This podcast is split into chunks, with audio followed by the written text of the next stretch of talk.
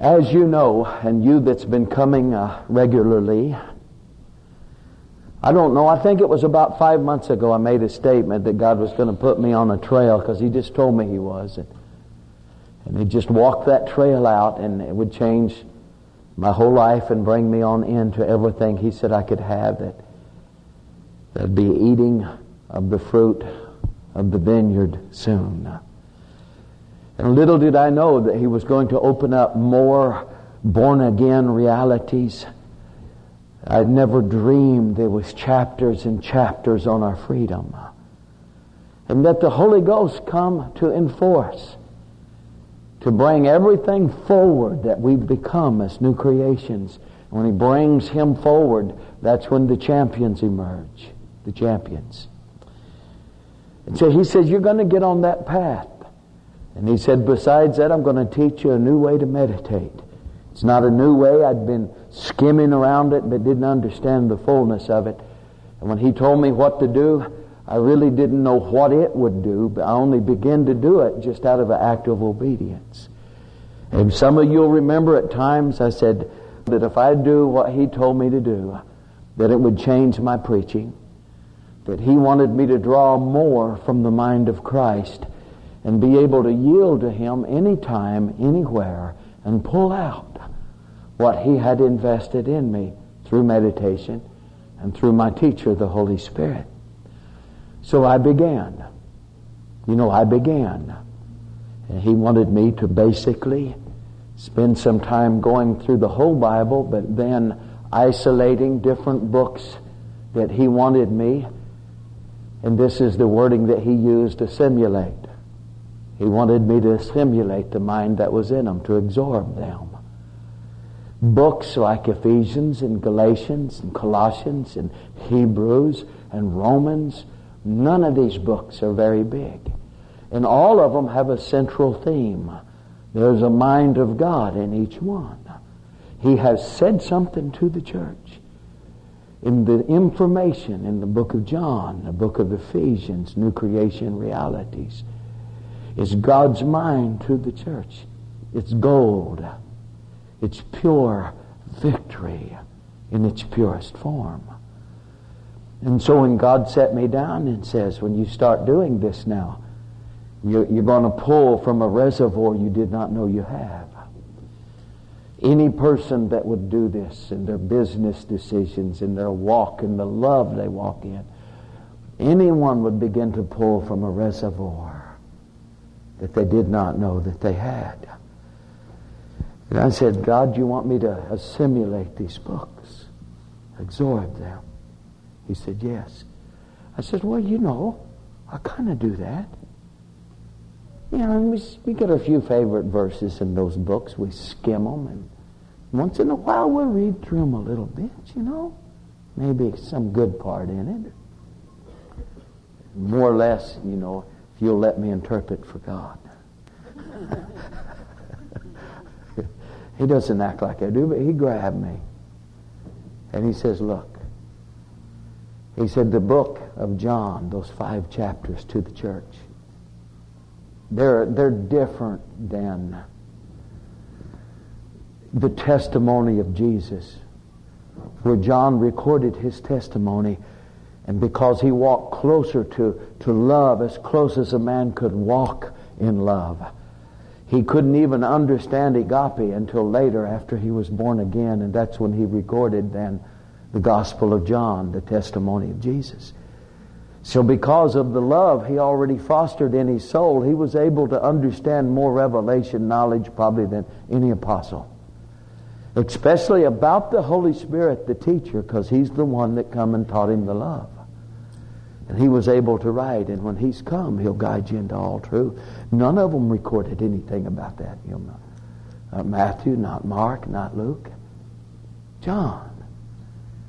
He seemed to have insight into the Holy Ghost and the love of God that nobody else had. So now here it is. It's culminated in this book that's sitting in your lap right now. John ministered to the age of uh, maybe 105. 105. At 100, he was on the Isle of Patmos penal colony off of Turkey. He was literally breaking rocks up in slave labor at almost 100 years old. Well, he outlived the, the Emperor Demetrian and was brought back then. He outlived him and was brought back. And for the next 150 years, they used it as a pilgrimage. Christians went to the island to get closer. And, and then Muslims took it over. And after 200 years, it became there. But regardless, John came back in probably 80 years of ministry. 80 years of ministry. Everything that God deemed pertinent to pour into a book, He poured into the one that's in your lap. This is 80 years of a man's life. What are you going to do with it? Skim it? Dance on a verse once in a while? What are you going to do with it? 80 years. Everything this man learned. God esteemed this portion, the canon of the scripture, as John's contribution. And the mind of God after 80 years is in that man. And he poured it into these, these words that you're going to look at, and you have no respect for them.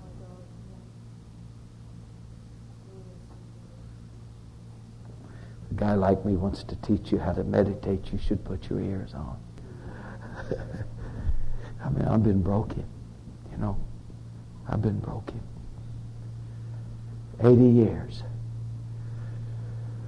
Well, when people come to me and say, you know what I'm called to be? Oh, I've watched most of them. If I don't have a word of knowledge or discerning, I can watch you and watch what you gravitate towards. I can make a pretty educated guess, you know. And they'll want to know what books should they begin to assimilate, to absorb. You have ministry of a psalmist or what kind of problem you're going through. You know, you, you need to absorb the mind of Christ in that area. You know, the book of Romans is an incredible book. And if you really are not able to get free from sin with the new nature that's in you, if you was able to assimilate the first eight chapters of that book, in particularly four, five, six, seven, eight, then you could jump on over to twelve if you're having trouble. But if you just spend enough time in this those chapters alone, which I won't do anymore, I'll just take the I'll study them, but I'll take the whole book now. You know, I just take the whole thing. I don't want to miss anything. See, the Apostle Paul also ministered something like 50 years and poured himself into these epistles. This man made a great contribution to the foundation of the church. Everything that he learned, God deemed pertinent to the church, is poured into those few epistles. And you don't have time. Are you loving me? So they come to me, people. You know, some I'll say meditate in the book of Psalms. You know, because uh, of their ministry, and others have the entrepreneurship of the simplicity of giving, which is one of the roughest ministries, because if I can't get them on the rock enough to outrun the power of money, it's not that they won't achieve money, but by the time they achieve it, there's a good chance that it'll have them. In fact, that's that's usually the normal, not the exception. There's not very many given multi billions into the gospel. And if they are, you're probably not hearing about it because to give that much, you usually were purged from bragging about it. So if it's the helps ministry, because the helps is the highest after you leave the fivefold. The highest, like the apostle is to the fivefold, the very highest gift that comes in of all the helps and governments and the diversities of tongues, the very highest you come in on the second level as the helps ministry. It's just we barely clear the fivefold and helps is next. It's the steward. It's the steward. It's the few that God can use to pour billions out to. And they're just big fat funnels that suck it off of the world and put it in the kingdom of God. They're smarter than the devil. They're smarter than Wall Street. They're smarter than the world's entrepreneurs because the Holy Ghost and all His counsel is sitting at their table and helping them make their decisions. And it's not cheating. Because I mean, He give you an inside tip. It's okay. The sinners could have the same tip if they would serve God. so the two books that I usually assign to assimilate for the upcoming stewards, the entrepreneurs, is the book of Proverbs. The book of Proverbs first, and usually this is the instructions. I'll make them read it. I'll assign them to read it. I can't make you do anything. 50 times. I can read in two hours the way I'm about to tell you in two hours. Read each verse deliberately and precisely. And you must acknowledge the content of each verse even if you do not understand it. Well, I don't know what this verse means, but I understand each word. If you run across the word you don't understand because King James did some kind of flip side on it, then go ahead. Go ahead and go find out what the word means so that next time you cross by that verse, then you can understand the content of the verse. Read directly, deliberately, and precisely each verse. Now, I've developed to do it while I'm praying in tongues. Because he said, The man that prays in tongues, my spirit prayeth, my understanding's unfruitful. I have developed to read precisely and deliberately while I'm praying in tongues. I can do it. I couldn't do it overnight, but I've developed to do it. Because I wanted my spirit to be edified at the same time I was offering my soul on the altar of God's Word. See? So I'll just, you know, pray in tongues, and sometimes something will start to come to me, and I find myself you know, not praying for a little bit, but I go right back, you know, Sondaraki, Sondakaranchi, Maro Karanchi, and I don't pray out loud, I whisper usually. Sodokoranchi. Because I found out praying out loud, you wear your vocal cords out in a matter of a mere 12, 13 hours.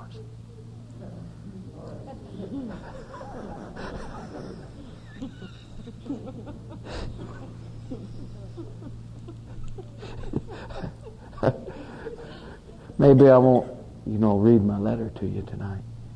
I'll just set you into it. Read it next time I meet you. Hallelujah.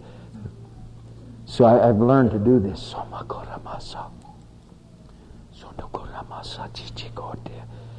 I'll read it precisely and deliberately, acknowledging what's in each verse. If I find myself having slipped into daydreaming, or solving some problem from yesterday in my thinking, while my intellect is still reading this thing, I'll stop. The moment I realize I'm doing that, I just stop. I go back. I'll back up to the last verse that I remembered reading deliberately and precisely and pick it up from there again. It used to happen to me all the time. but I wasted I wasted so much time getting through a book that'll cure you after a while.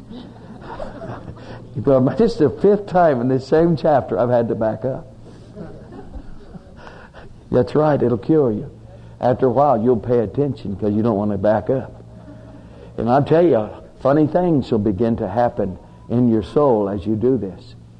So to the entrepreneurs, so I mean 50 times the book of Proverbs, and I make them go to John first, second, and third, and do that a hundred times. Now, reading like that, reading like that, subjecting myself like that to the Word of God, I can go through the book of Proverbs in two hours. In two hours. Usually, if I'm in Proverbs, I'll only go through, if I'm assimilating the book, I'll only go halfway through. I'll go halfway through in an hour. Then I might do something else and then come back and and go the second half. But if I do it in one setting, I can read like that, and it takes me two hours. Because I don't go back very often now and have to read eight verses over that I somehow departed from. See, in doing this, what you're doing is preparing yourself or you're offering your soul on the altar of the Word in preparation for meditation. Because, see, in reality, the instructions he gave to Joshua and the instructions that David, blessed is the man that walketh not in the counsel of the ungodly, nor standeth in the way of sinners, sitting in the seat of the scornful. He delights himself in the word of God, and does he meditate. How much? Day and night. Same thing to Joshua. Not let the word depart out of your mouth. But meditate there, and day and night you might observe to do all that's written there. And this just day and night, day and night. Oh, I can't study and memorize and read day and night, but I certainly can meditate day and night, but only if I equip my soul for the day and night kind of meditation by assimilation. Hallelujah. so when a person offers their soul on the altar of meditation, then what you're doing is preparing yourself for day and night kind of meditation. And believe me, it can take place at any time. The part that I really didn't understand is the night part, you know, and I'm thinking, I'm thinking, what are we going to do? You know, uh, like some monk in a monastery, you give yourself to the Word long hours of the day, and then burning a candle at night. And how's a housewife going to do that? You know, unforgiving world of 40 hour work weeks and schedules and running everything here. Yet, yet the instructions to these great men was to give themselves to the meditation of the Word of God day and night. Well, when God taught me how to assimilate the Word, and this what I'm teaching you to do, you're going to store it into your soul in such a way that you give the teacher of all teachers access at any time with all the raw material he needs to take that paintbrush and paint the revelation of the mind of Christ in that book on the canvas of your heart any time. Hallelujah. That's a pretty flowery outbreak of words there, wouldn't you say? I didn't get the part day and night. I'm going to talk about the night part just for a little bit. Science have always tried to figure out what sleep is. I, I don't know what it is exactly, but I sure enjoy the fire out of it. Have you ever thought about sleep? Have you ever really thought about it? I mean, all of a sudden, something reaches up from in you and just turns you off like a light bulb. it just click. It just turns you off and severs your conscious mind from its duties. And folks, the reason it does it is because it's needed somewhere else. And your mind doesn't stop just because God severs it from outside contact. You know, and all of a sudden you just, it just click, just like turning a light bulb off. I don't even know where you go. Where do you go? I don't know, but I've developed it pretty good. It's something just reaches up and goes click and severs your mind from conscience duties. And as near as science can figure, you know, that your mind is needed somewhere else. And I know this to be true. God has taught it to me now. But your mind is needed and it prioritizes. Is, is it prioritizes it. What your mind does, it goes and it begins to prioritize things.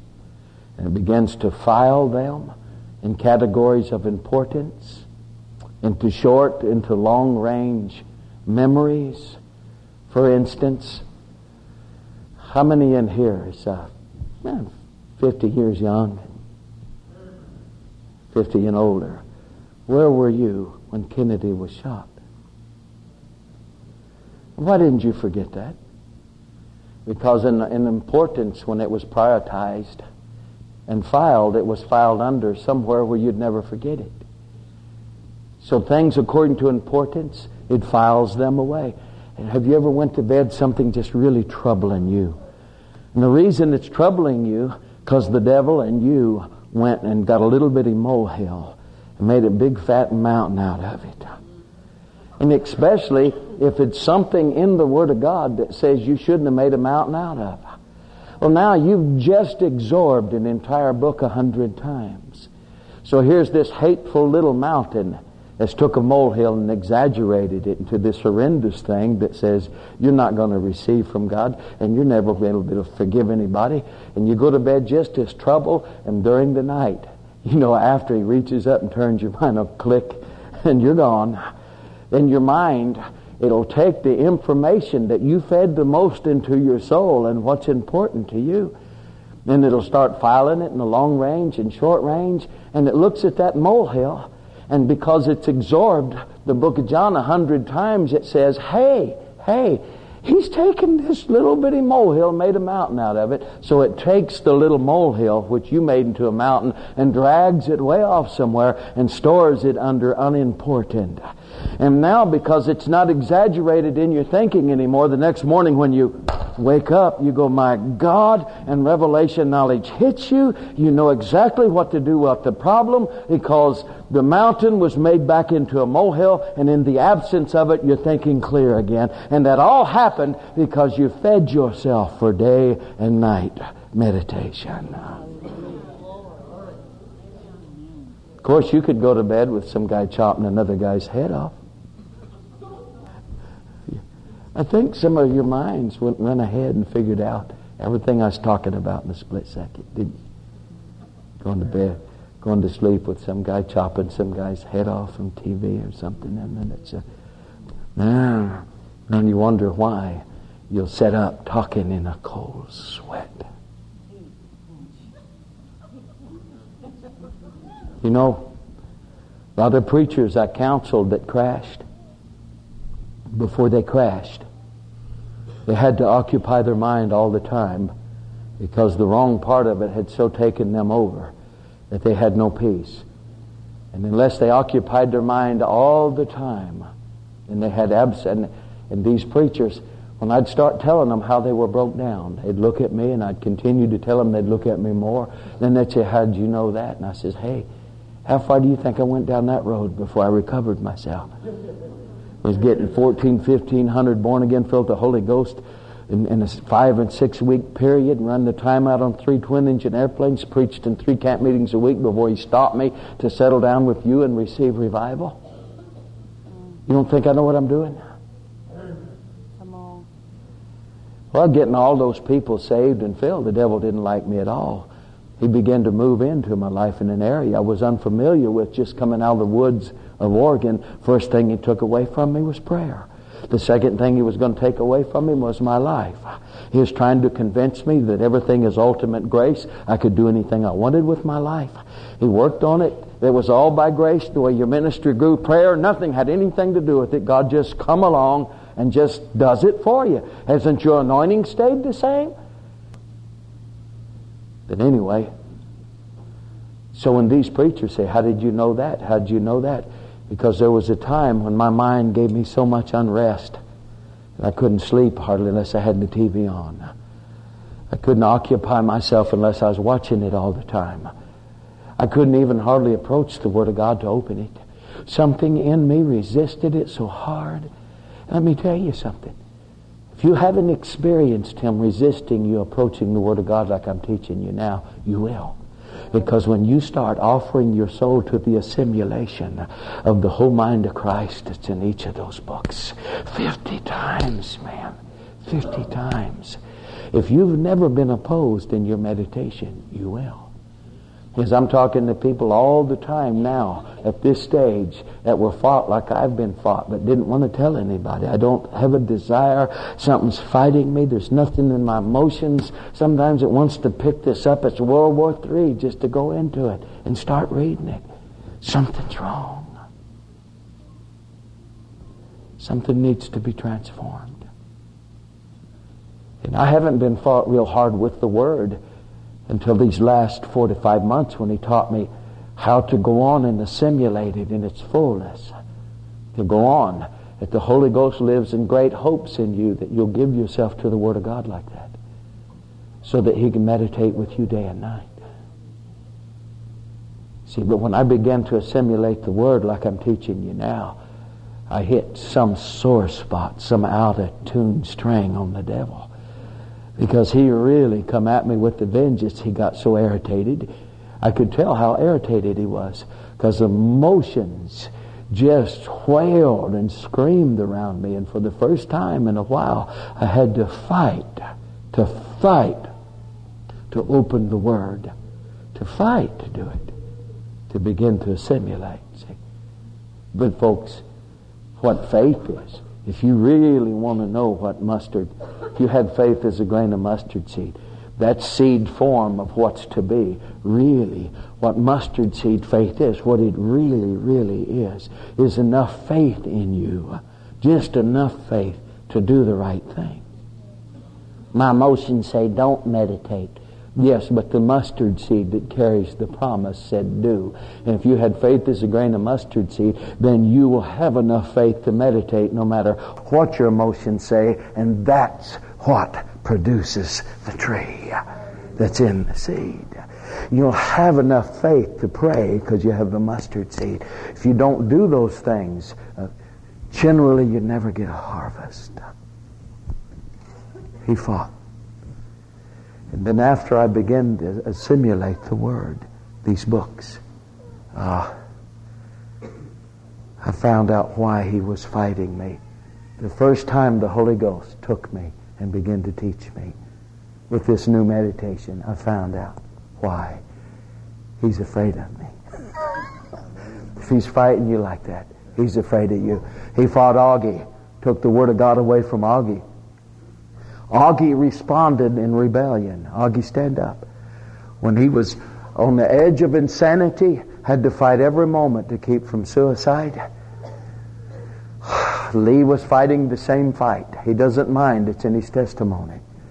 Sometimes Lee would have a breakdown on the plane and he'd have to wrestle her down. And that was the state they were in just before they came because he was doing the same thing, getting as many born again and filled and the strong man came, knocked him out of prayer, only took him that extra mile that he wasn't able to take me. Thank God I was able to recover. Had I not, I'm sure I'd ended up fighting the same fight you fought to get back.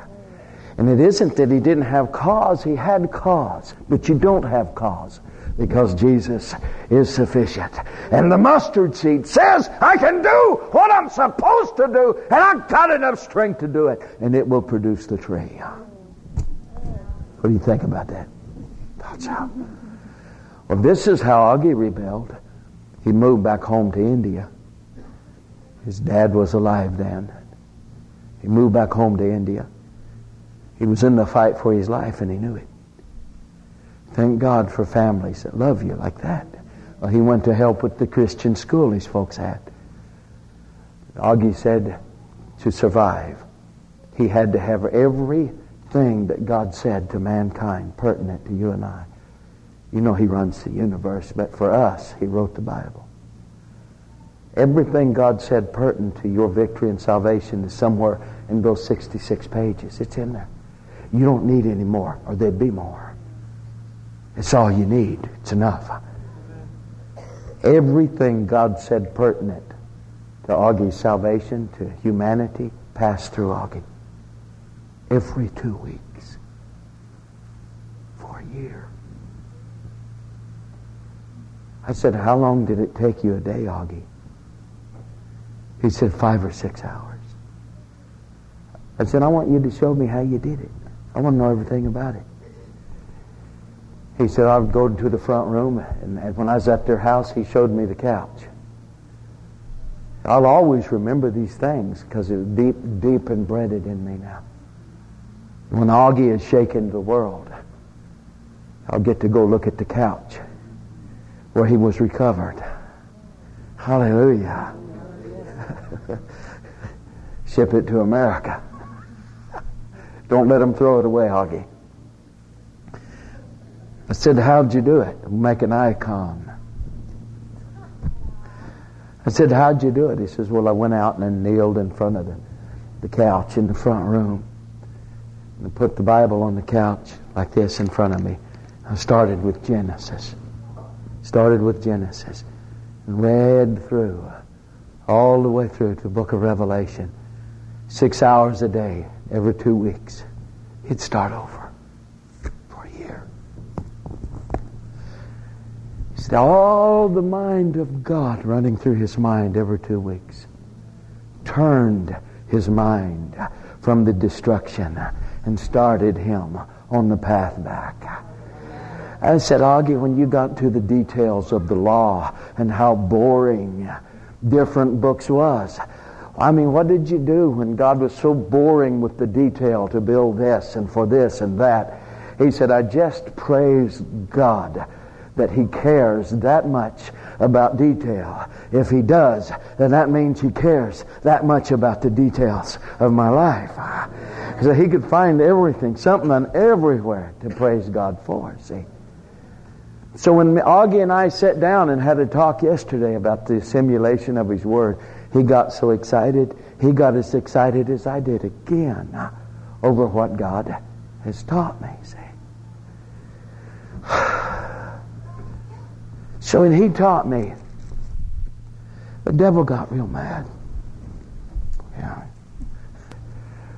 Well, I've made the devil mad again. He seems to really hate how I'm giving myself now to the Holy Spirit for the kind of meditation that offers my soul on his altar, that turns the greatest teacher that's ever lived, the Holy Ghost, loose on the inside of my spirit. Because now I am equipping him with what he needs to give me all the revelation knowledge he wants to give me. Hallelujah. If I had the witness to go on, I would go on I'm going to only show you a few isolated verses in this book just to show you in God's mind what he was doing in this book. Because when you read a book like a book of John a hundred times, the central theme of the book will begin to crystallize on the inside of you. And the satellite verses that are floating around it, eventually the Holy Ghost, he'll be able to reach out grab that verse, bring it in until the whole mind of Christ and the whole revelation and the faith that's in that book is going to come together on the inside of you because you equipped your spirit with the raw material that you need for meditation day and night. A whole new world is waiting for you. May I remind you one more time that John poured 80 years of his life, 80 years into those chapters. And we're just going to skim a couple of words here to see what this man thinks important after 80 years. And how important uh, you think you are and how much you know. That you can treat his information lightly. Is anybody having as good a time as I? Holy Ghost is dancing in me. Let's just take a couple of verses out of prime places, you know, about four of them, and just skim through the whole book and see, see what John thought was important, what a simulation will do. So let's begin with, uh, mm, how about the sixth verse, and let's read six and seven, and then we'll go on. If, if we say that we have fellowship with Him and walk in darkness, we lie and do not the truth. Isn't that something? Well, what darkness is he talking about? Well, you know, you're going to have to run ahead for just a second to the ninth verse of the second chapter, to a stroke of the brush over here. He that saith he's in light and hates his brothers in darkness even till now. Oh, now we can go back. That stroke of the brush is done. Then go back to six. If we say that we have fellowship with him and walk in darkness, we lie and the truth's not in him. If you hate your brother, you're out of fellowship with God. No, I'm, I had a wonderful. No, you didn't. Because notice the seventh verse. But if we walk in light, as He's in the light, we have fellowship one with another. In other words, if you do walk with God like you claim you walk with God, there's no ifs, buts, maybes. You will have fellowship one with another. You will. No ifs, buts. How can you tell somebody's out of fellowship? Oh, they hate people and strive and unforgiveness. Because he says, if you walk with God in the light as He's in the light and walk where He walks, you will. You will have fellowship one with another. You will. And then he said, the blood of Jesus cleanses us from all sin. Well, let's go on. Let's go on and just pick out a couple of more verses.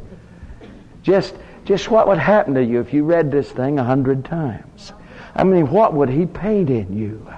My God, man, what could the Holy Ghost do with you? Oh, let's go on over to uh, how about the second chapter and the 27th verse? He says, But the anointing which you've received of him abideth in you. You have need that any man teach you. But the same anointing teaches you all things and is truth and is no lie, and even as it has taught you, you shall abide in him. Now, isn't this interesting? Back up to the 26th verse says, These things I write concerning them that seduce you, but you've got an anointing on the inside of you that's truth and cannot lie, and concerning being seduced, he says it cannot lie and teaches you all things. Most seduction takes place in the body of Christ, not from the sheep first, from the pulpit first. All division, all incorrect doctrine is taken from people who have taken verses out of context and could not find the central theme of God's mind and Paul's revelation and created one and ended up believing anything that they wanted. Very dangerous. But notice what he said here. We have an anointing in us concerning those that seduce us. If I stand up here and begin to seduce you with incorrect doctrine, you don't have to go with me because you have an anointing that is truth that inoculates you against deception if you know how to walk in it and how to activate it and how to offer your soul on the meditation of God's Word.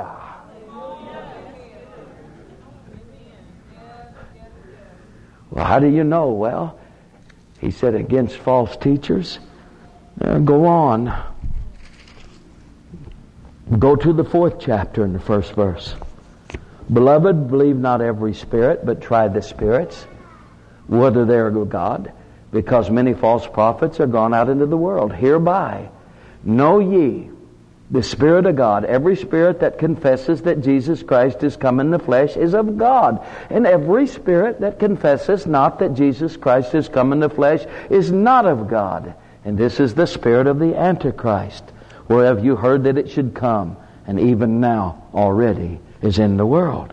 Now, isn't this interesting? First of all, you know, in that second chapter, he says concerning that them that seduce you, you have an anointing he says they can't seduce you because it'll teach you all things concerning these antichrists, these false spirits, false teaching. And he goes on to say something in his spirit that confesses not that Jesus come in the flesh is not of God. When he says, try the spirits to see whether they are God or not, that any spirit that confesses Jesus did not come in the flesh is not of God. And any that does is of God. So, you know, this is how much we knew about this in ultra, ultra holiness. We'd be casting the devil out of somebody. He'd go, ah, not coming out. That's just like, that's just like saying sick 'em to me, a candy and stuff like that. Say it again, devil. You know, so we jumped on. well, I didn't exactly do it, but they did. They jump on him and say, Did Jesus come in the flesh? Did he? They're not supposed to be able to say that, you know. Did he? By that spirit, he really confused me because that devil was talking. He says, Yes, he did. And I'm going, Whoa! Now what do we do? Because I know this is a tormenting devil.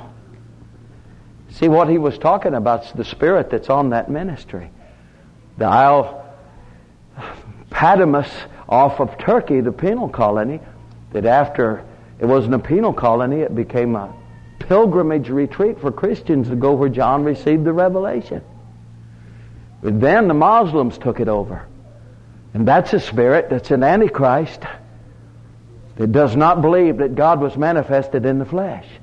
And what he's saying is any spirit that's on any ministry and they're preaching under the anointing of it, like New Age and all those kind of, well, yes, you know, Christ is one way to God. No, he is the only way to God. Hallelujah. Well, I no, there is no well, I. You know that we think we're so smart in our culture. Just new, educated people with computers, but same dumb devil. Same dumb devil. Just using a little more sophistication in your deception. But he says, any spirit any anointing on any ministry that does not recognize Jesus as the only true and living God, manifested in the flesh, died for your sins, and resurrected, is calling Jesus accursed, as he said in Corinthians. You're saying he died for his own sins. He didn't die for his own sins. He died for your sins. He didn't die under his own curse. He died under a curse for you. He is not accursed.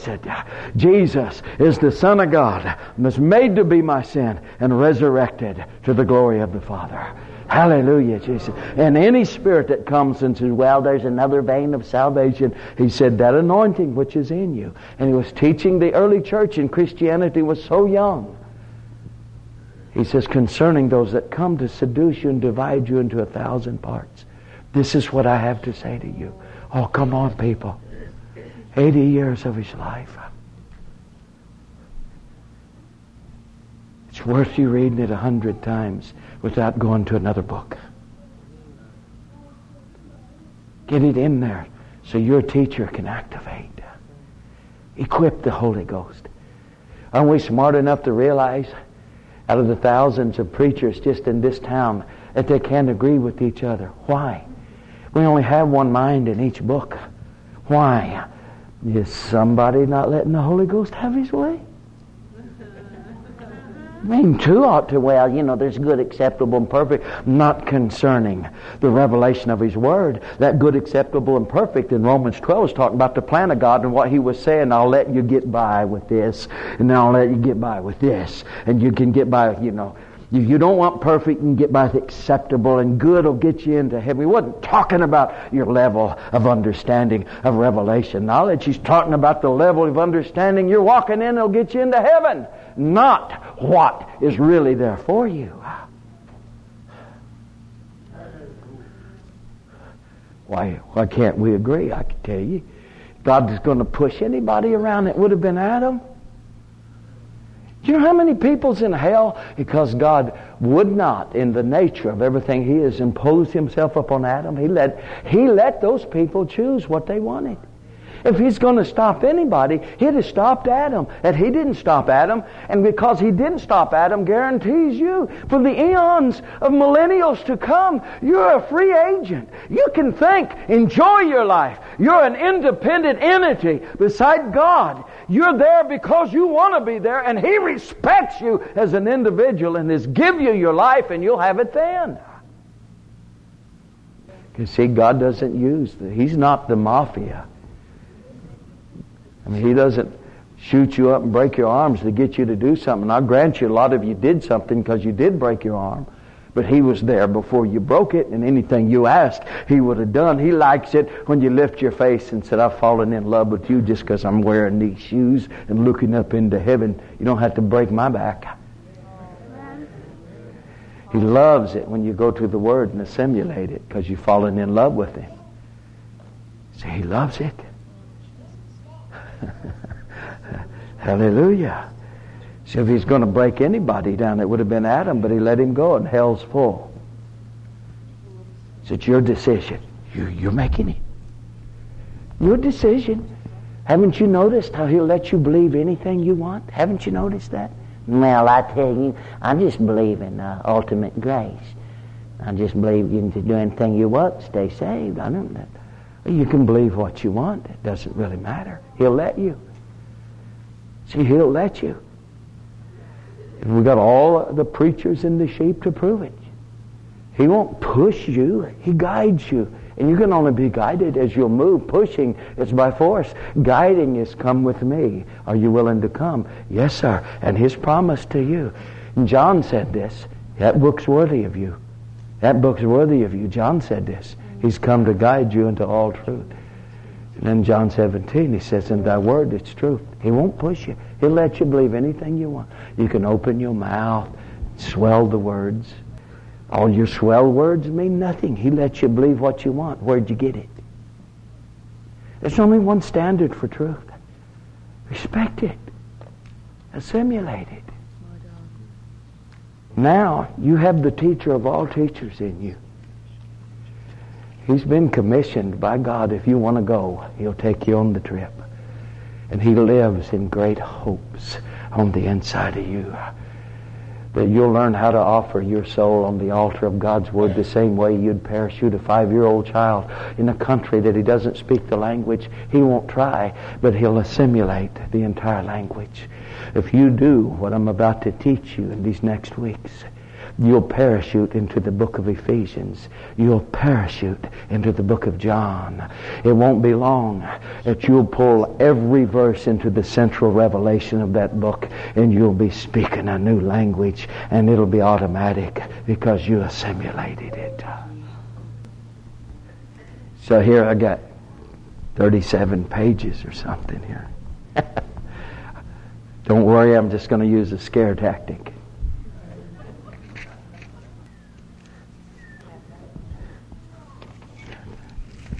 I'll just open it anywhere. Because the difference between a person offering their whole soul on the altar of God's Word as opposed to just their intellect is the difference between a person sitting down with just a cassette tape and trying to learn a whole new language by comparing one word of English to one word of the language they're trying to learn and taking a five-year-old child and dropping him off in a country that speaks another language and the child will be transformed by the language within a year. And it does not. And it is not that he will try, he will not. But his soul has the power to assimilate the entire language within a year, and it's because he's not just using one, but all the attributes of the soul, his mind, his will, his emotions, along with his intellect. I'm going backwards on this. Little did I know that when I followed the Holy Spirit into the principles of meditation, that He would teach me the most effective way to offer my soul on the altar of His Word. Not with just my intellect, because even though my intellect is uh, effective, it is only one attribute of my soul. I still have three more to go. And if I'm ever going to get past the limitations of trying to meditate using just one attribute, then I'm going to have to learn how to incorporate the other three. Three. three. My mind, my will, my intellect. This is fun going backwards. So, Tim, as we learn to offer our soul to the meditation of God's Word, never underestimate the power of the soul. This will be the last one. There's only one thing more powerful than the operation of your soul, and that's the nature of your born again spirit. And when a person begins to subject their soul to the meditation of God's Word, then you have all the power of your soul working for you and not against you. The most common mistake people make in underestimating the power of the soul is by not realizing that your soul has the power to transform you to whatever it is you subject it to the most.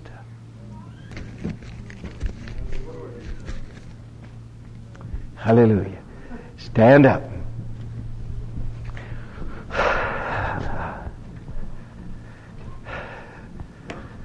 Let's worship God.